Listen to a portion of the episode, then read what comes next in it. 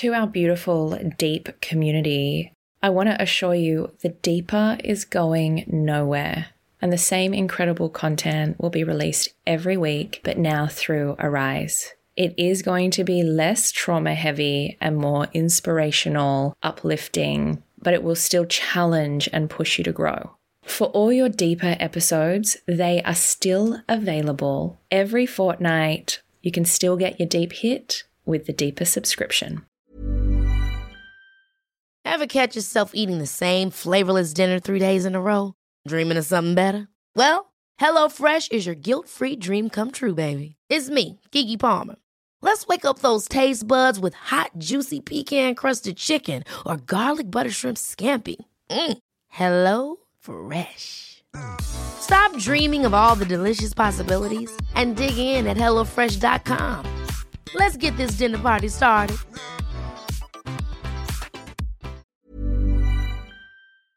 None of my children know. Yeah, you know, I work very hard to make sure that they don't know. Um, of course, you know, my biggest fear is that one day they'll somehow find out, but I go to a lot of effort so that, that they don't know. Welcome to the Deep. I'm Zoe Marshall.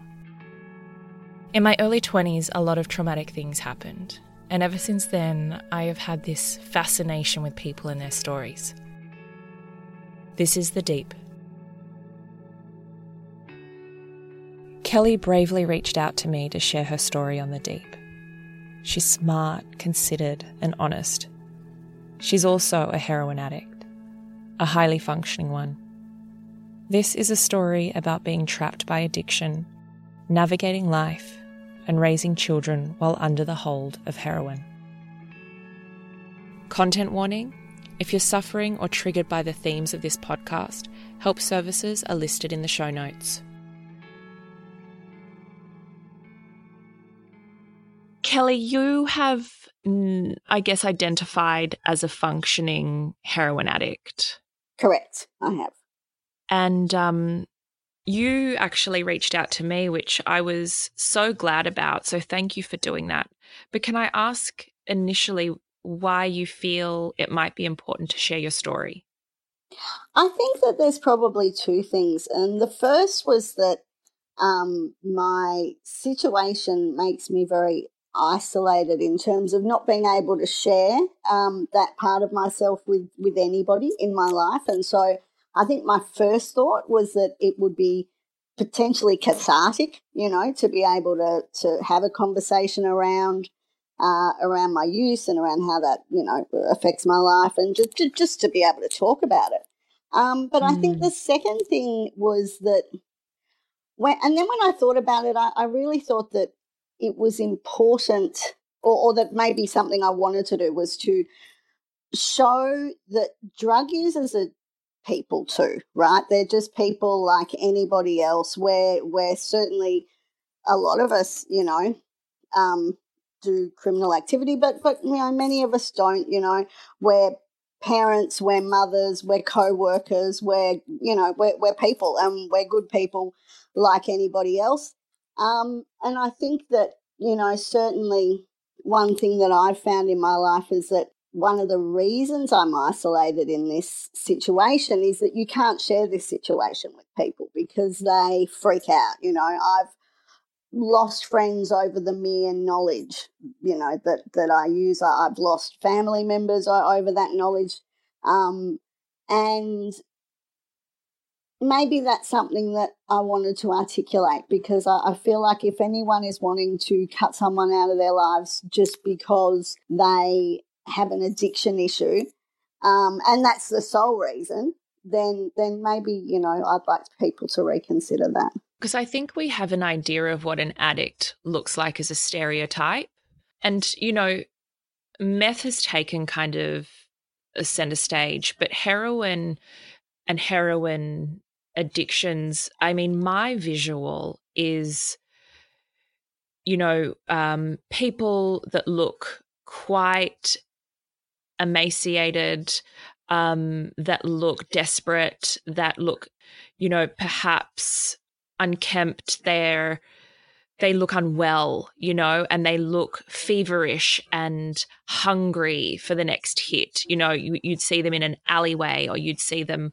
under a bridge or something. You know, it's kind of that stereotype of someone shooting up heroin and passing out and um, chasing the next hit. And then we speak to you, even just the couple of minutes that I, I've heard you you are kind of smashing that stereotype apart. I hear an intelligent, articulate, together woman. So, is there a spectrum when you're looking at addiction? Yes, certainly. I mean, it, it, you know it can be all the things that you said it was. You know that that you uh, envision when you think about it. Um, it certainly can be that.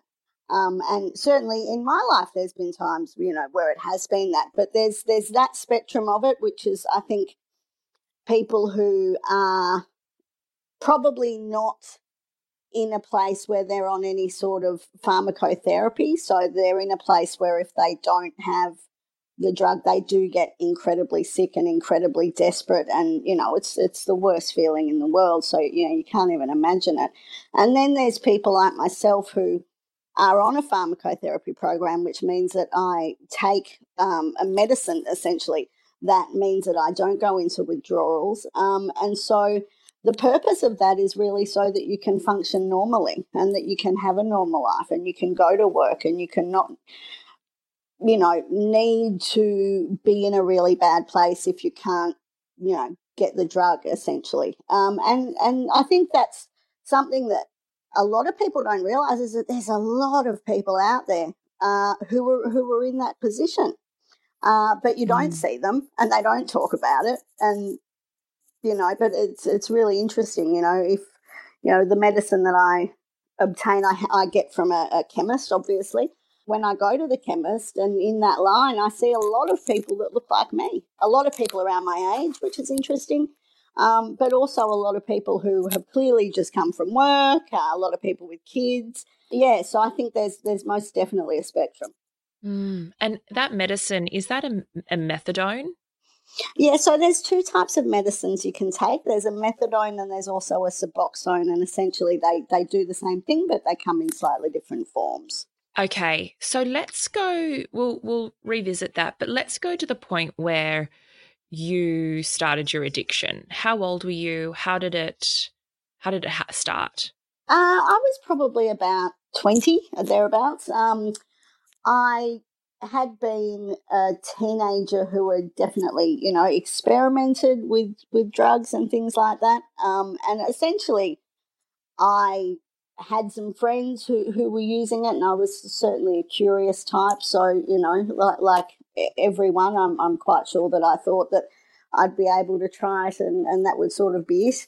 And it was for a long time, and, and it usually starts out that way. Um, so, yeah, this was back in, you know, this was a while ago. I'm, I'm sort of, you know, 50 or thereabouts. So this was in the sort of early 90s or thereabouts.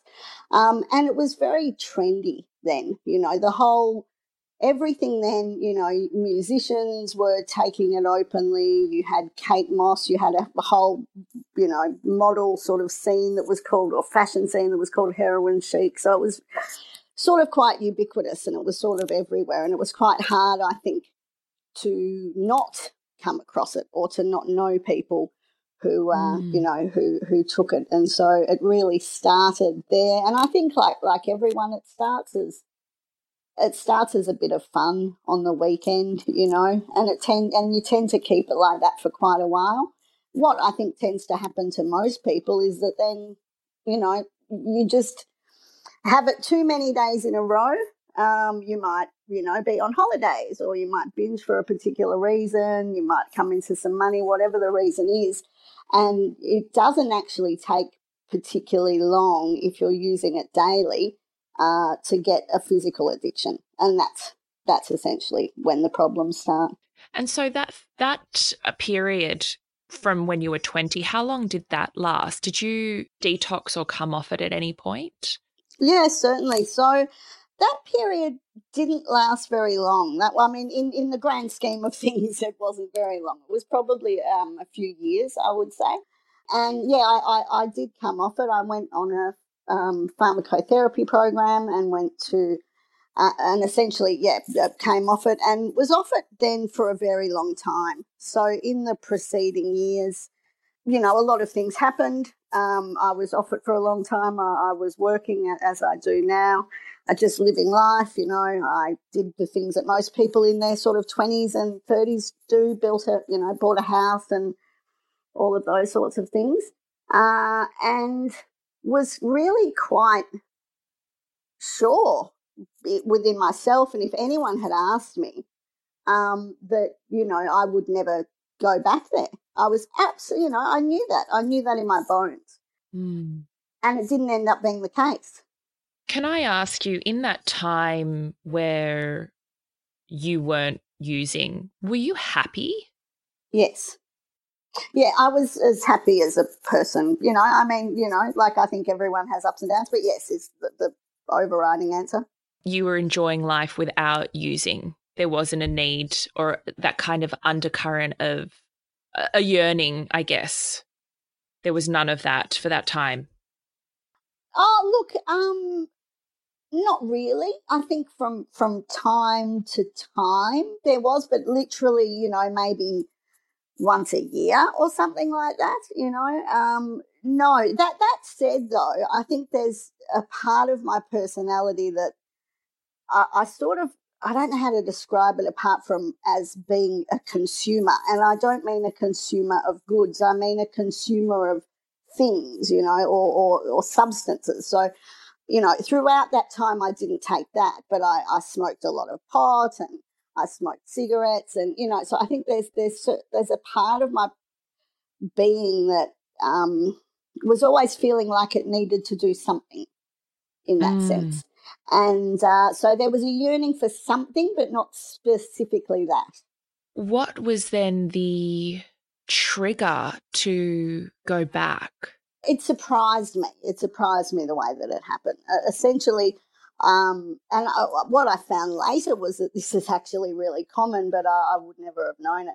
I split up with my partner, and that was a lot more, I don't know, traumatic, I suppose is the word, than, than I ex- would have expected it to be. I suppose it was certainly the first time I'd, I'd been through through that. When that happened, all of a sudden I really did have a yearning for heroin, and it was almost immediate. It was almost like something goes really badly wrong in your life or what you perceive to be really badly wrong in your life and that, that upsets you, you know, on an emotional level. And it was almost like I immediately went for the crutch that I'd used before, regardless of the fact that it had been over a decade, you know, in between since I had last used. So, yeah, and that, uh, I think, you know, that being in a bad place and sort of one of the things that heroin does, I think, is that it puts you in a place where you sort of don't it's like you don't feel pain. It is actually a painkiller, but but I'm talking about emotional pain. You know, I'm talking. Mm. It, it, it somehow sates that in a way. You sort of forget about it for a while, and I think that that was the sort of attraction, and that's what, yeah, that's what sort of kept me doing it um, after that event happened. Because I would assume being out of that crowd for as long as you had been, do you even know where to get it again? Like, do you have to go, do you call your old dealer from back in the day? Like, how do you go about it?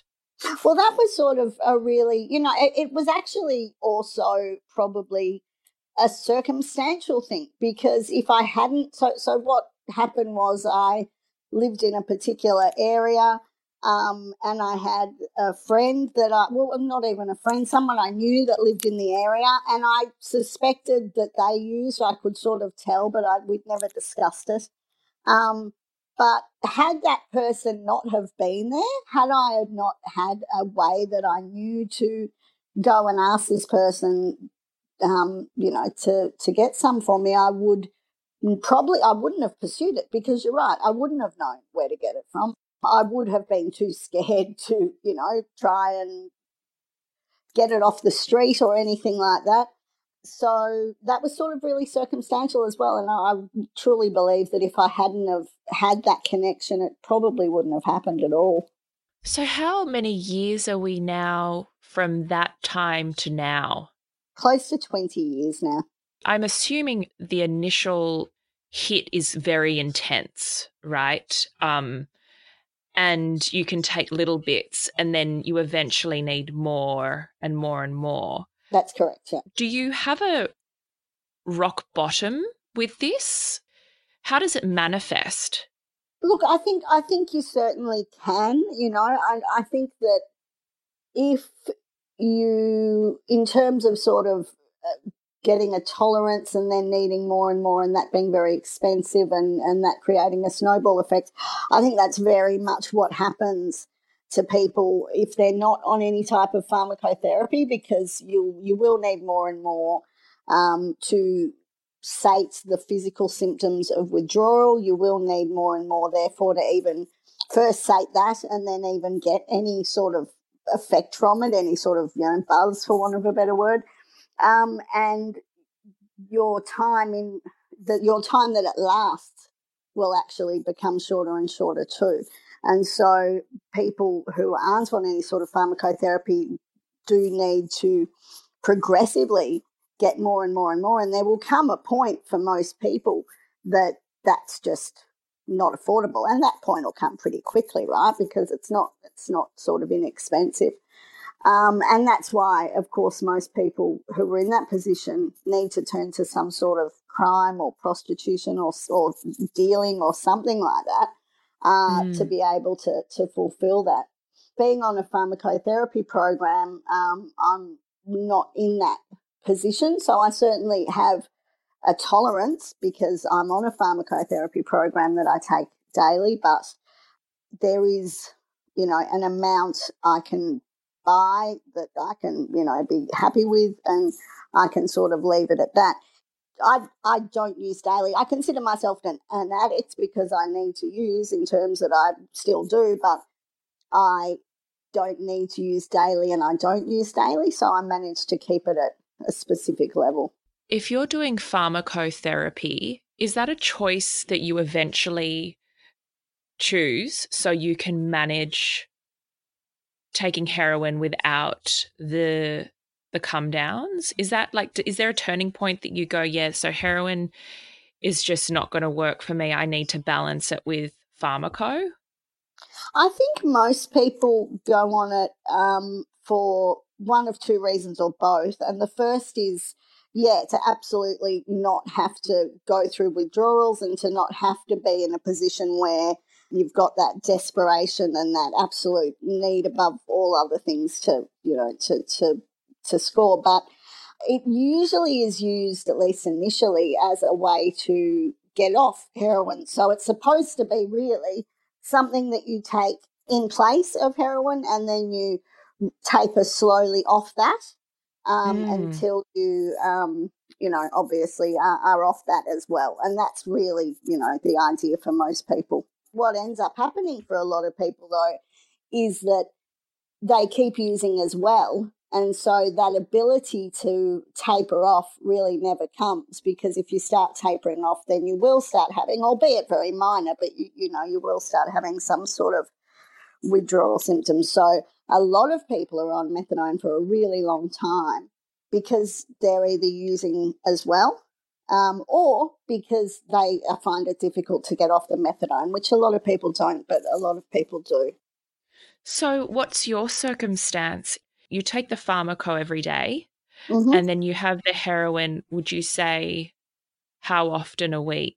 Probably four or five days out of every week, because that's essentially what I can afford. I'm not even trying to uh, teach people how to do this, but I just am trying to get my head around it you're you're doing the pharmaco to feel no or, or are you addicted to it? Or are you doing it to feel no come downs and side effects? So you are addicted to it. You def you you you it's the pharmacotherapy is an opiate just like heroin's an opiate. So your body is addicted to it. And if you were to stop taking it you would be really really really sick. But if you keep taking it because it's long acting whereas heroin is not long acting um, if you take it every day at the right dose you won't have any withdrawal effects whether okay. you have heroin or whether you don't have heroin. So it's keeping your like equilibrium balanced and then you'll take the heroin is is that um is that a high? Do you get a high off the that now or have you been using so long now it's not as potent? Um it's definitely not as potent and that's one because of using for a long time but it's also mainly because of the pharmacotherapy itself. It's sort of a bit of both. Um, you get a tolerance to it, um, and so yeah, you you there there is a, a you can't really feel it as much as you would um, possibly if you weren't off the pharmacotherapy, but it's certainly true of, of heroin in general that um, once you take, you know, once you get a tolerance, you, you never really get the same sort of feeling off it that you did so, certainly initially. Um, you still, unfortunately, or, or, or not, feel it enough uh, for it to sate the part of you that is wanting it, essentially. You still do feel something. Yeah. What is what is the feeling like? It's really hard to describe, but probably the best way I can describe it is that there's a feeling of wholeness. It's sort of like there's a part inside, and it's sort of in the stomach region, it's really hard to describe, that almost feels empty most of the time. And then when you take that, it feels full. And at the same time, there's a, a, a relaxation, there's a loosening of the body, there's just a, a relief sort of. But mm. even, and that's even if it's not an addictive relief, it's not that you've been sick, it's just like there's something missing and you've replaced it for a while. How much do you spend a week, would you say? Uh, thousand to fifteen hundred dollars a week. And then does the pharmaco cost you as well? Yeah, so that's relatively um, reasonable. The government sort of subsidise that, so that costs five dollars a day for most people. And a thousand to fifteen hundred dollars is is really a lot of money, isn't it? Yes. Yeah, it is a lot of money. Yeah. I'm lucky enough to be in a good job and I earn a reasonable amount of money. I earn enough that I can facilitate that. Uh, but I can facilitate that only by going without a lot of other things. You know, I, I don't have holidays, uh, really often I don't buy things that other people would buy. You know, um, there's there's a lot that doesn't happen because that happens instead. Do you feel like you want to stop? Yeah, I do. I I do feel like I want to stop. I um interestingly because despite that, despite the fact that there's my life would be a lot easier if I didn't use. And despite the fact that I do miss out on a lot um, because of it, there isn't a sort of desperate need to to stop. And I, I, it's sort of hard. It's really hard to describe. There's one part of me that desperately wants to stop and wants to be able to do the things that you can do uh, when you're not spending that amount of money, which would be a lot of things. Um, but but yes, look, honestly, there is another part of me that doesn't want to, for sure. And what's the reason there? I don't know. I, I, I honestly don't know. I mean, it, it would be easy enough to say that, uh, you know, I could say, oh, I like it, but I don't. I don't know. I think that there's something deeper there. I don't know if it's a psychological addiction. Yeah, well, I, I, I don't know. Do you have a partner or children? And if so, do they know? Um, I don't have a partner currently, um, but I do have children. None of my children know.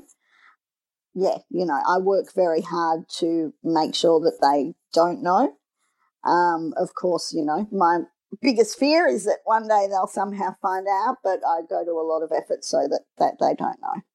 I'm assuming then that even when you are using, you are still coherent. You're still, you can still turn up for the children. Yeah, absolutely. Um, I mean, certainly one thing about having a tolerance of any type is that you're not feeling it as much, so you're not actually also looking like you would if you were really, really stoned for, you know, to, to describe it that way. So you, you feel mm. it a bit and you get, you know, enough uh, sort of feeling off it, but you're certainly not, I, I don't ever, like, I, you know, one of the classic symptoms of people taking heroin is nodding off, you know, sort of falling asleep a little bit. I don't do that. Um, I, there, there's, you would look at me and you would speak to me and you would just, you'd never know. And does it affect you physiologically? Like, um, does it affect sleep? Does it affect appetite? Does it affect your body, um, your organs? Have you noticed anything? There is definitely some things, you know, that it does. Um, and one of them is, and this is not a pleasant, you know, thing to talk about, but it is just a major thing that everybody gets. So it's like a constant sort of constipation, which is not pleasant. Um, you also have other than that not really. I mean heroin itself is a quite a clean drug. It's what it's cut with that harms people generally. It's not not the heroin itself. The heroin the most it'll do is you know it'll addict you but it won't sort of harm your body. Um, but what it what it's cut with will harm your body. I i luckily haven't ever had any problems with that sort of thing but i do or I have in the past known people who have had a lot of problems with, you know, vein issues and things like that. Um, maybe lucky in that respect. Where do you put it in your body? Mm, into my veins in my arm. And could anybody tell, like, if you wore a short sleeve t shirt?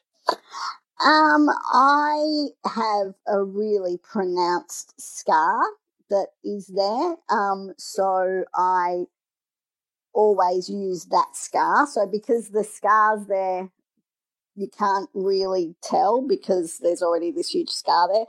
Anyone who knows me knows, you know, has known that their scar that scar's been there for years, so it doesn't look any mm-hmm. worse than it used to look.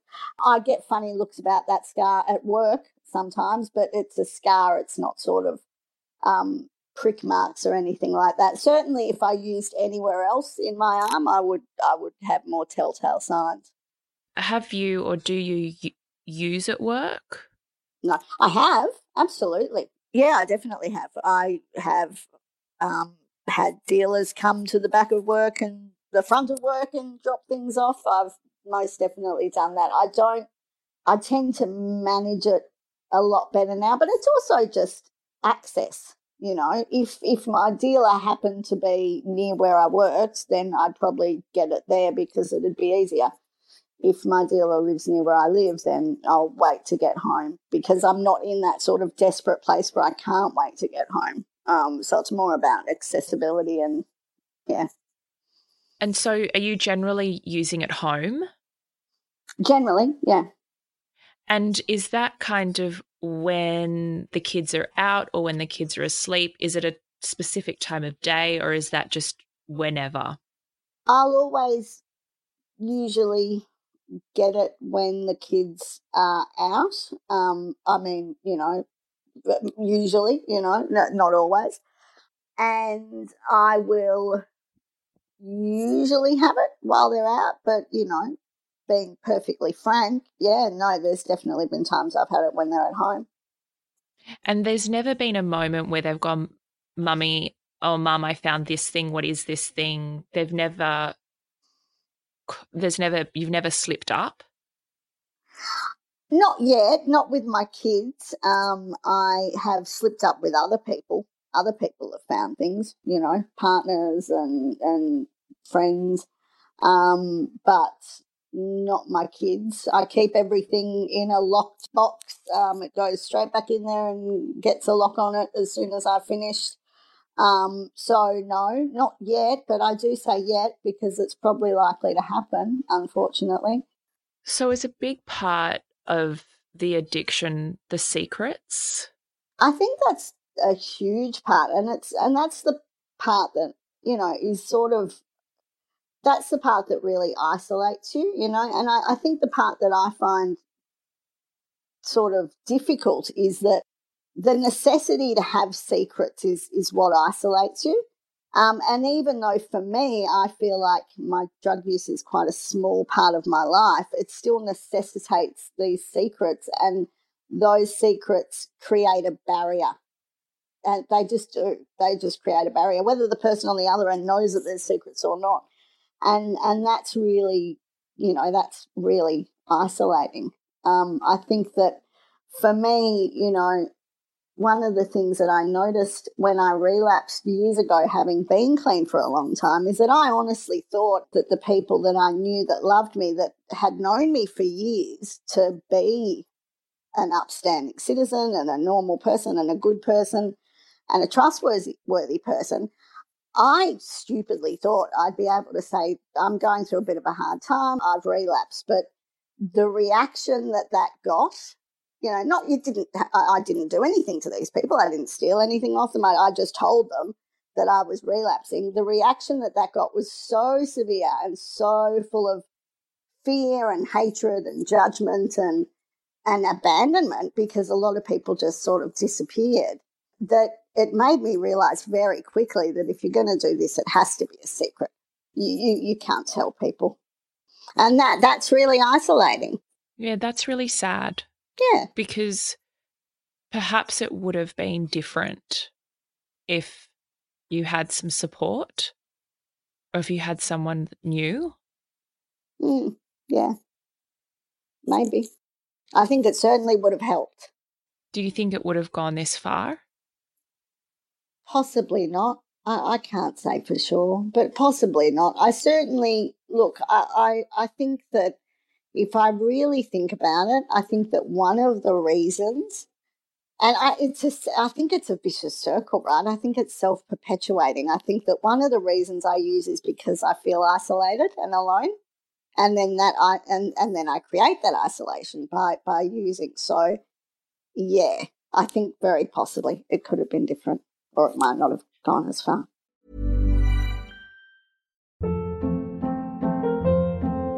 Hold up. What was that? Boring. No flavor. That was as bad as those leftovers you ate all week. Keke Palmer here, and it's time to say hello to something fresh and guilt-free. Hello Fresh. Jazz up dinner with pecan-crusted chicken or garlic butter shrimp scampi. Now that's music to my mouth. Hello Fresh. Let's get this dinner party started. Discover all the delicious possibilities at HelloFresh.com.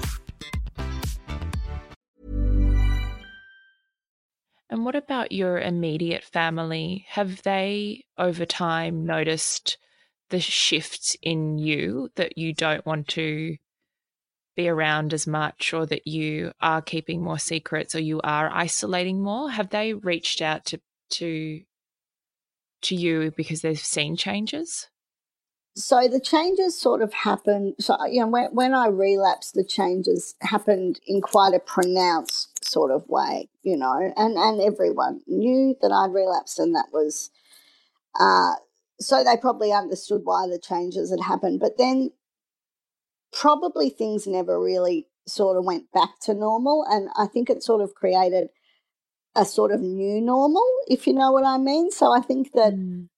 uh, I think that my family believe what I tell them, you know, which is that you know uh, I'm not using, but I think that they also suspect that I may be, and I think that they notice things, and that they notice that I've never got any money, and that they notice that you know they, they notice things and so i think that um, they definitely have reached out and do reach out but it's that sort of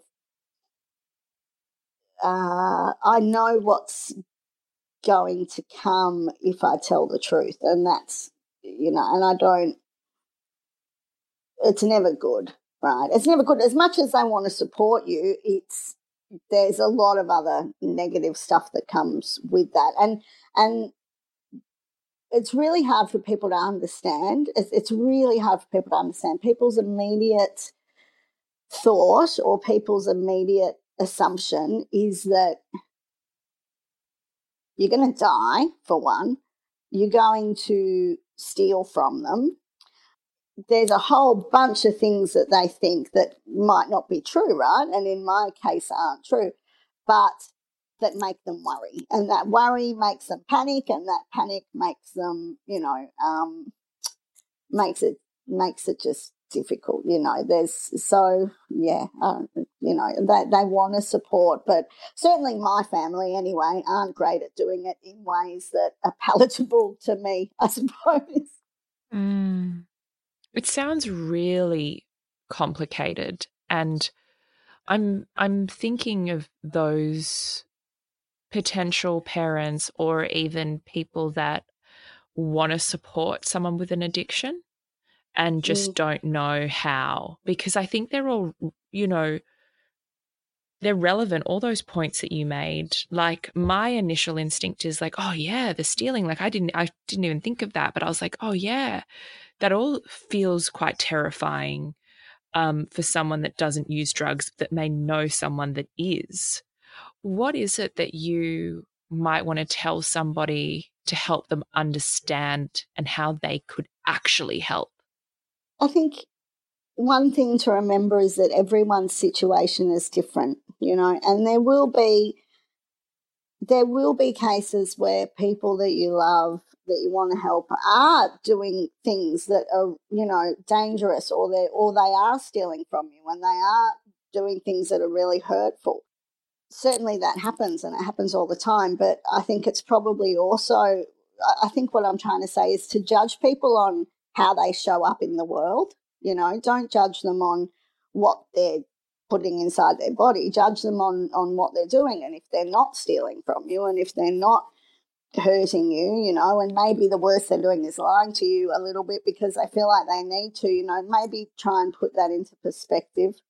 Um, I think also one thing, and this sounds really counterintuitive, but one thing I would say is that if you are dealing with someone who is in the throes of an active addiction and they're not on any pharmacotherapy and they won't go on any pharmacotherapy, which a lot of people won't, um, and they want money from you, I'll be perfectly honest here. Like, I would say give it to them because and I know people can't do that forever, and I know they can't do it every day. But if you know, there a lot of people. The reason they get into bad situations is just because they don't have the money, right? Like they would never do prostitution if they had any other choice. They would never do crime if they had any other choice.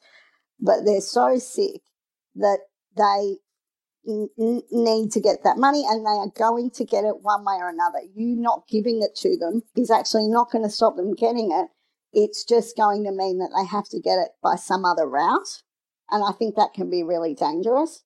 Um, I used to work for a guy, for example, who used to pay me daily because he used to know what I spent it on. And that was, and that was the best support I could really have at that time because I am one person who is really lucky in that I'm probably the only person I know from the days when I used to be around people who used, which I'm not anymore. I don't know anyone, but in the days that I did, uh, I was probably the only person I knew that as a woman had never had to do any sort of sex work, um, had really never done any sort of crime. Um, and it was because of those sorts of reasons, right? Because I'd had jobs where I could earn good money or where people would pay me often. Um, so yeah, I think that's that's another thing. I think also try to separate the person from the behavior. Like if they are stealing or doing or, or whatever the behavior is that you don't like or don't appreciate or want them to change, try and separate the person from the behavior and try and support them in a way that's not judgmental. Try and not make the message you are a bad person because you do this. You know, what you are doing is doing bad things to you, you know, and so I want to help you in, in that way. And I think that's really hard. Just on the give them money part, because my instinct as a parent is like, hell no, I'm not giving you anything. I am taking you to a clinic. I am forcing you. You know, that's my initial reaction that I'm sure so many people listening would feel, right? Because that's the, like you said, it's counterintuitive. Mm. Is it, because like this is big, you know, is it possible to say to them, I get that you're in the throes of really heavy addiction. And I know that you will do anything to get this. And I don't want you to put your life in danger to get this, right? So here's the thing I can give you X if you agree to come to treatment. Would that be a, an option? Because I just think throwing money at them in the throes of heavy addiction wouldn't necessarily be helpful. I know none of it's that's none of that's really helpful. None of that's getting them out, right? Mm. Yeah, no, absolutely. No, I know exactly what you're saying. I think that I think that you're absolutely right. I mean, I think so if the question is how do you help someone out of it, then I would say absolutely, like definitely try and take them to a doctor and get them on a pharmacotherapy program because that for a lot of people that works and that's fantastic. And I think the beauty about that is that it's relatively easy to do, right? Or it takes a day. All you've got to do is go to a doctor who is a prescribing doctor. You've got to go to a chemist. You've got to get a prescription and you sort it out. And that allows you to deal with the mental aspects of the addiction whilst you're not having to deal with the physical aspects at the same time. And I think that's a really powerful way to do it. And it certainly worked for me. Like when I got off it the first time, that was exactly how I did it. Um, and that's really relatively easy to do. Taking people to treatment is a lot harder than it sounds. So you've got to get into a treatment first. They usually have quite long waiting lines. Um, if you have private health insurance or if you can pay for it outright, you can get in a lot quicker than that. But if you're someone who doesn't have private health insurance, you will be at the mercy of the government institutions which have really long waiting lists. And so you may have your child in your hands and you may want to take them to treatment right then and there, and you just can't.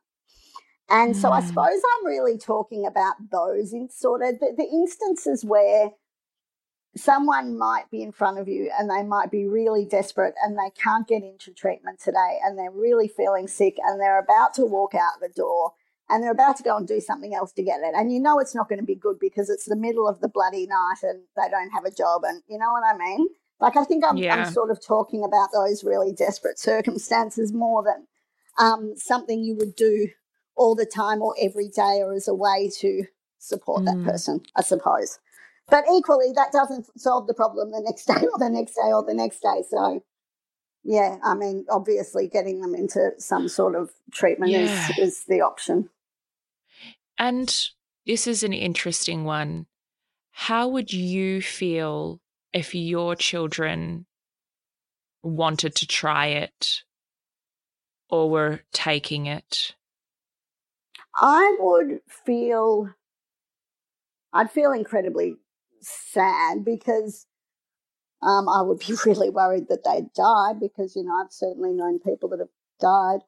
Um, I don't know how I'd handle it. I think that I would probably talk to them about all the things that I had seen, you know, and all the things that I know about how it does play out. And I would probably try and appeal to the child in by talking to them about how I used to think about it and what I used to think about how, you know, oh, I'll just try it and it'll just be fun and I'll give up and you know like just just the things that you know uh, um, can happen. Uh, I would probably, uh, and I mean I'm just going to be honest here. I would probably request if I thought that they were going to do it that they do it at home where I know they're safe, you know, mm. and where I know that I can help them if something goes wrong. Um, but you know, I would have to, you know, they'd have to. I would never suggest they do that, like to try it. Like uh, if, if I knew they were doing it already anyway, and I couldn't stop it, then I would want them to do it at home. But um, yeah, no, it'd be horrible. Like you know, there's not much worse that you know that's like a parent's worst nightmare. Do you think there'll be a time where you want to be honest with them about your experience to deter them? Yeah, I do, and I, I, I think that's a really hard one. You know, I, I think that's a really hard question because it can go one of two ways. It'll either go that it will deter them and that they'll think, wow, that's, you know, I don't want my life to be like that. And I actually have insight into how this can play out that I has really put me off. Or it could do the absolute opposite and it could be, uh, well, you know, my mum did it and she's okay.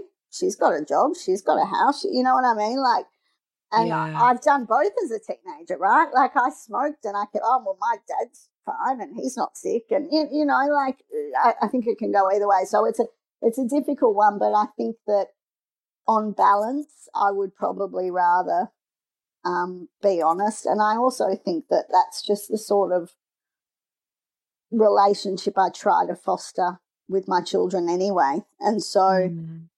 It would be really difficult for me to have them find out, you know, to, to, to try and have this honest discourse our whole lives and be very much a household where the line is if you tell the truth you'll never get in trouble and then have them find out some other way and I hadn't told them.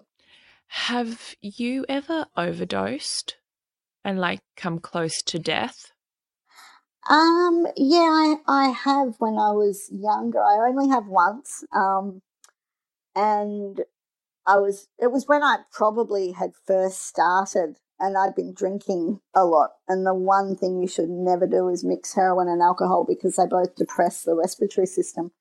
Um, and apparently, uh, yeah, apparently I had it and passed out. Um, and I'm really, really lucky that I woke up because my friend at the time told me afterwards that he was going to just drag me out into the street and just run because he was scared that if he rang the ambulance, um, you know, that the police would come and that he'd get in trouble. And people know better than that now. Like, I think most people that use now know that that won't happen, right? Like, the ambulance is not going to call the police. They don't. And that's the reason why they don't, because no one would bring the ambulance otherwise. But yeah, that's what would have happened. Luckily, I, I woke up pretty quickly. That is horrible. That is mm. horrible. Did you wake up to your friend telling you that he was planning to do that? Yeah, yeah, pretty much. Yeah, I, I, I remember I was pretty lucky because I had vomited because it, you know, can make you sick when you overdose. And uh, luckily I was on my side because if you're not on your side, you can choke on that, which is just as bad. And that I think sort of woke me up or something woke me up. Um, and yeah, when I woke up, that's pretty much one of the first things he told me. Yeah do you have friends, just everyday friends that don't use? And do any of them know? No, I, I, well, I mean, I do have a couple of really old dear friends that do know, and they probably don't know it's entirely as regular as it is, but they do know. And then I have other newer friends that would be appalled. Mm-hmm. And do you long for a partner or are you feeling quite content at the moment? Uh, oh, look, I, I, no, I do long for a partner. I, I am lonely. I'm, I'm definitely lonely. I think for a long time I was sort of happy not to have a partner, and I think that was in, you know, a rea- I think it was two things. It was a reaction to being sort of, you know, hurt before and not wanting to go through that again. But it was also um, just the knowledge that, you know, I wouldn't really be able to bring anyone into my life in this sort of circumstance. And, and nor it just wouldn't happen, right? Like it hasn't happened. Like I haven't met anyone. I don't mm. go anywhere to meet anyone. I don't get introduced to people. It, it just doesn't happen. And it's not going to happen while I do this, I don't think. Mm-hmm. Um, I do, yeah, I would like it though. So you, it, it sounds like you are missing out on a lot of life. Is that something that feels have you just come to terms with that? Have you just accepted that? No, I haven't accepted that. I, I, I, I definitely that's yeah. I haven't accepted it in that that's not how I want it to continue. Right, like I haven't accepted that this is what the rest of my life's going to be. Um, I mm. definitely haven't accepted that. Like I see my future as being different I see my future as making up for a bit of lost time and having the things that I haven't had and enjoying life more as a result. Um, but honestly, there is also a part of me that feels like every day longer that that doesn't happen um, is possibly getting close to that not happening as well. Because what would happen like if you don't choose this, right? If you don't choose to stop when you're ready, what happens if you lost your job or if you didn't have that extra 1500 a week? What would happen? Would you just commit to the pharmaco? Yeah, I'd have to. And that's what I've done before. Like I've been in positions where I've lost my job and I've been on um, you know, benefits. And obviously, you can't afford that sort of thing when you're on benefits. So, um, yeah, I would commit to the pharmaco and my usage would drop dramatically, you know, probably next to pretty much nothing. But yeah. And so, knowing all of this and, and, having the children and you know i'm sure that that then extends to them missing out on things like holidays or whatever it is do you feel a level of guilt that you can't maybe just pop off up the coast and make some memories with them or do something like that? It's an interesting question. I mean, I go, you know, I make sure that my children have the things they need. Uh, they do have holidays. They do go places. They they do do all those sorts of things. They they might look very different to what they would otherwise. You know, they're not overseas holidays, and they're not you know private schools and all that sort of stuff, which it might be otherwise. Um, but they certainly have what they need. But do I feel guilt? Yeah, absolutely, because of course there's things they miss out on. Of course there's things they miss out on that they'd get otherwise. Um, and that we do otherwise, and that, you know, I would be in more of a position to say take them to more places where we could make more memories. So, yeah, absolutely, I do. Have you heard about, um, like, say something happens to you and you have an accident and they need to operate, right? That certain anesthetics won't work or could potentially kill you if they if the hospital wasn't aware of your drug use? Like does that has that ever happened to you? Have you ever had a moment where you had to reveal your drug use or it it was dangerous for you in a circumstance because you were a user? I actually didn't know that that was the case, so that's quite um, disconcerting. But um, has that ever happened to me? Not, not, not like that. I mean, I think that the only thing that probably was maybe a bit similar to that is that when you're on um, pharmacotherapy for a long time, you um, your body stops creating endorphins, and so your natural pain killing responses uh, greatly lessened. Um, and so when I had my children, um, I had to, I was very lucky to have very good doctors um, who understood uh, addiction and understood pharmacotherapy and understood how that all works, who ensured that they prescribed me um, reasonable and adequate pain relief um, after cesareans. Um, I certainly know that if I had not had that, I have a friend who um, had a child and was actually addicted to methadone at the time. Um, and because she had nurses who didn't understand this in the hospital after she had a cesarean, they refused to give her any pain relief because they erroneously thought that she would get addicted to it, which is sort of ridiculous. And any doctor who knows what they're talking about won't do that, but these nurses did. And so I don't know if you can even imagine having a cesarean and not being allowed to have any pain relief, but it was pretty horrendous. Um, so I made sure when I was having children that I had good doctors, but I was I could because I had private health insurance. I don't know what would have happened if I hadn't of. Wow. Were you using through your pregnancies? Yes. Was that um worrisome? it was i mean I, I was always concerned that my children were going to be born addicted and i can't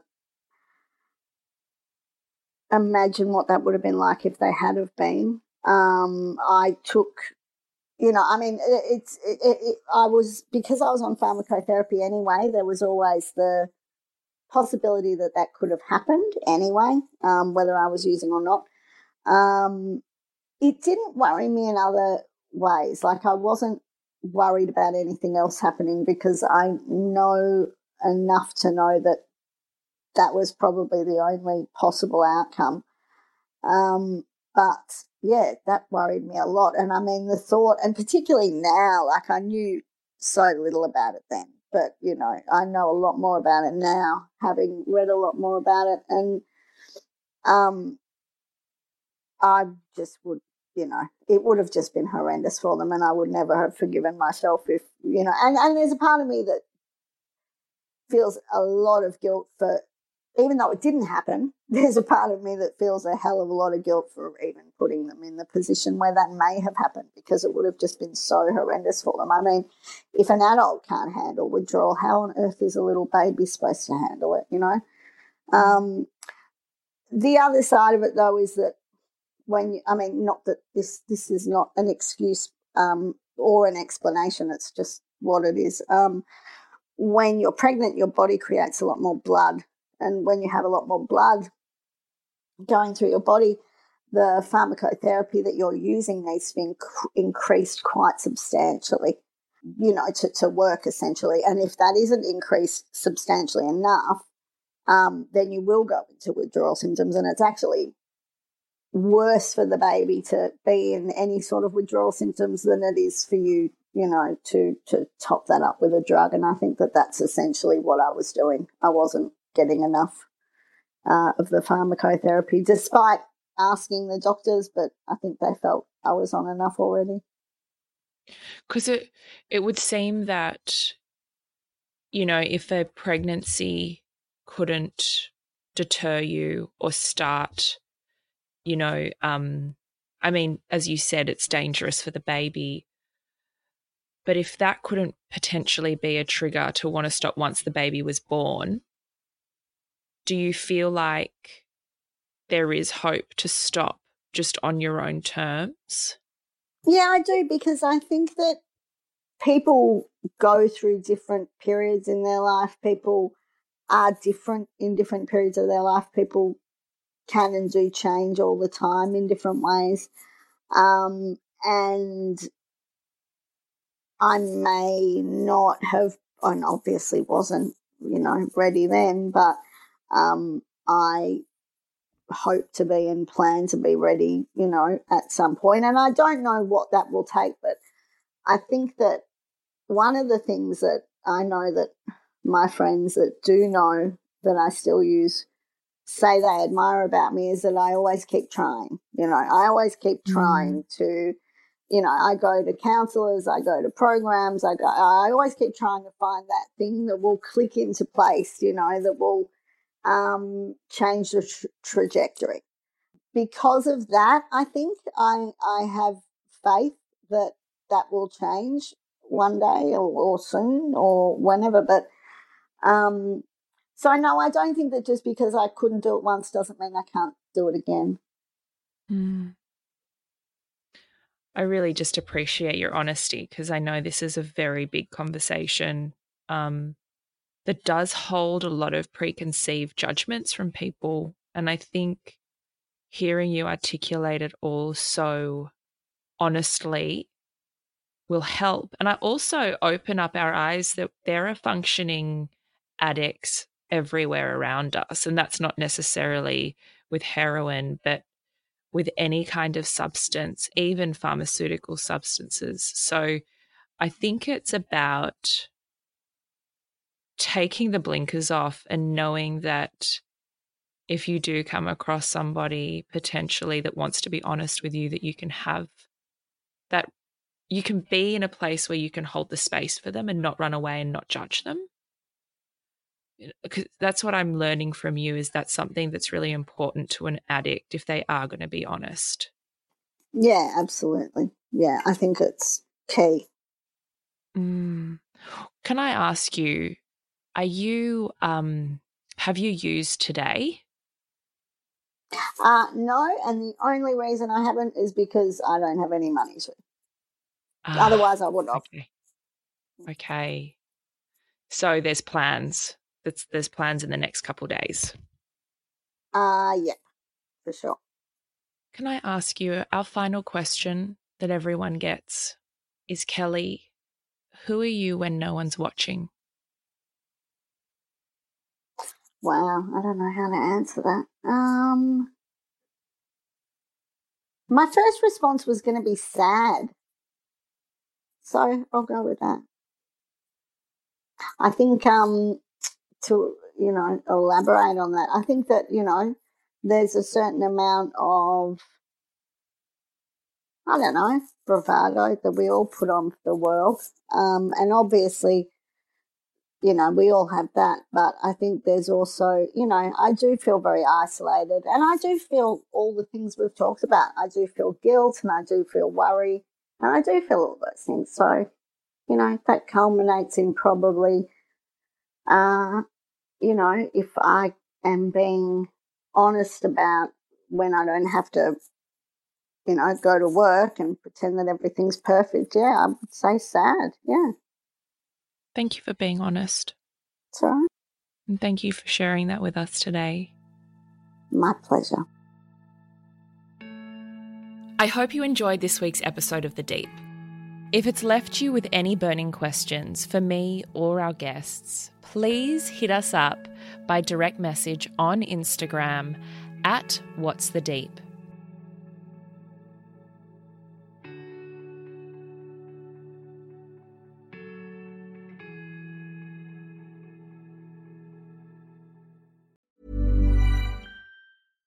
Ever catch yourself eating the same flavorless dinner three days in a row? Dreaming of something better? Well, HelloFresh is your guilt free dream come true, baby. It's me, Keke Palmer.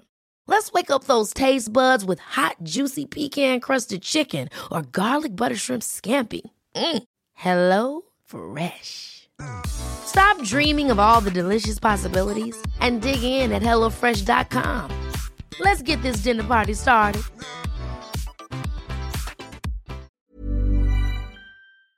Hi, everybody. It is Zoe here.